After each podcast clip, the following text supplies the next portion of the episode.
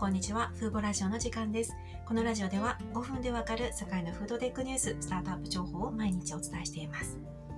今回ご紹介するのは、スイスのプラントベースで代替肉を開発する Planted という会社なんですけど、私にとってはちょっと思い出深いと言いますか、印象深い会社なんですよね。ちょうど2020年の9月から今の運営しているフードテック専門メディアの Foovo を始めたんですけども、そのほんと初期の時に最初に見たニュースの一つがこの Planted のニュースだったんですね。で、特に印象深かったのが植物原料を使ってケバブを発売したというニュースが当時のものだったんですね。で、その時はそんなにまだ大きな規模感はなかったんですけど、今月ですね、この企業はシリーズ A で1700万フランですので、日本円に換算して19億円を調達したんですね。で、これまでの調達総額が約28億円となっています。で、最近急成長している企業でして、企業でして、会社を、この会社は設立から2年でスイス、ドイツ、オーストリアなど欧州3000カ所にまで今展開を拡大しているんですね。で、今回の資金でまずヨーロッパの近隣国、どの国かは非公開になっています。近隣国へ展開を拡大した後、海外進出も視野に入れることを発表しました。でこの会社は、なんか昔創業者の方がいろいろなプラントベース食品に長々と材料が書いてあるのが何でだろうと思ったことがきっかけで最小限の原料を使うことにこだわりを持っています。商品によって使う原料は違うんですけどもエンドウ豆エンドウ豆の繊維ひまわりの油水といった最小限の原料で代替チキンを開発しているんですね。で現在までにプラントベースのチキンケバブそしてプルドポークというものを作っています。プルドポークはどうやら豚肉を時間をかけて煮込んだ後に細かく裂いてバーベキュー用の味付けをするアメリカの代表的な料理のようです。スイスの企業ですがこういったアメリカの代表的料理のプルドポークを植物ベースで作っています。でそれぞれの商品はエンド豆やオーツ麦、ひまわりなど異なる原料を使用しており合成添加物は使用していません。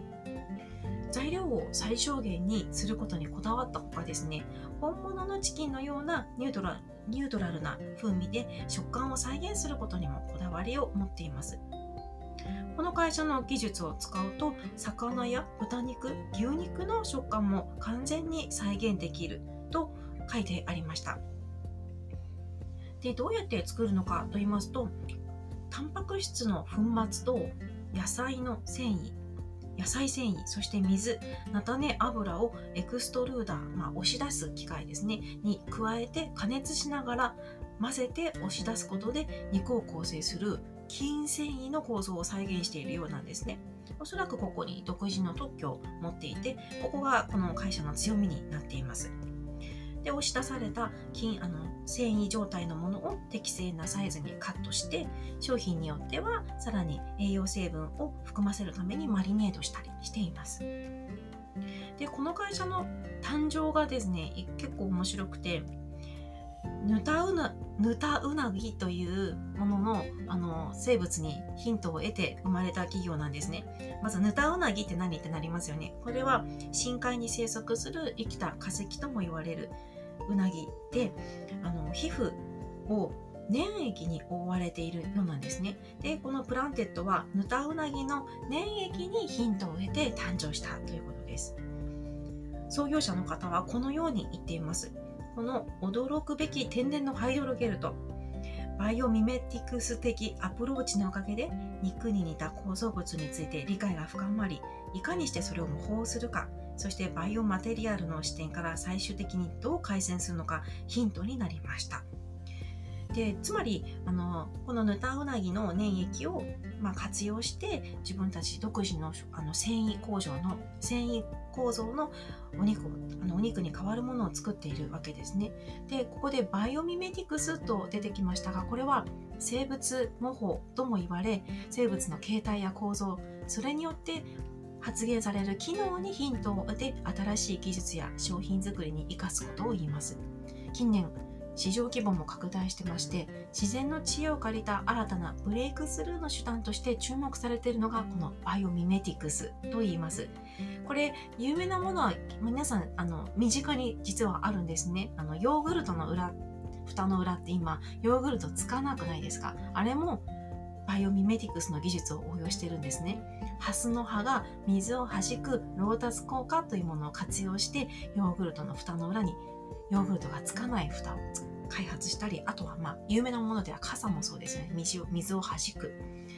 あとビニールハウスといったものにも活用されています。あと天井を歩くヤモリに着想を得てヤモリの足裏にあるナノ繊維構造と壁との間に働くファンデルワールス力というものにヒントを得て開発されたのが粘着剤を使わない接着テープ。これも有名すごく有名な事例ですね。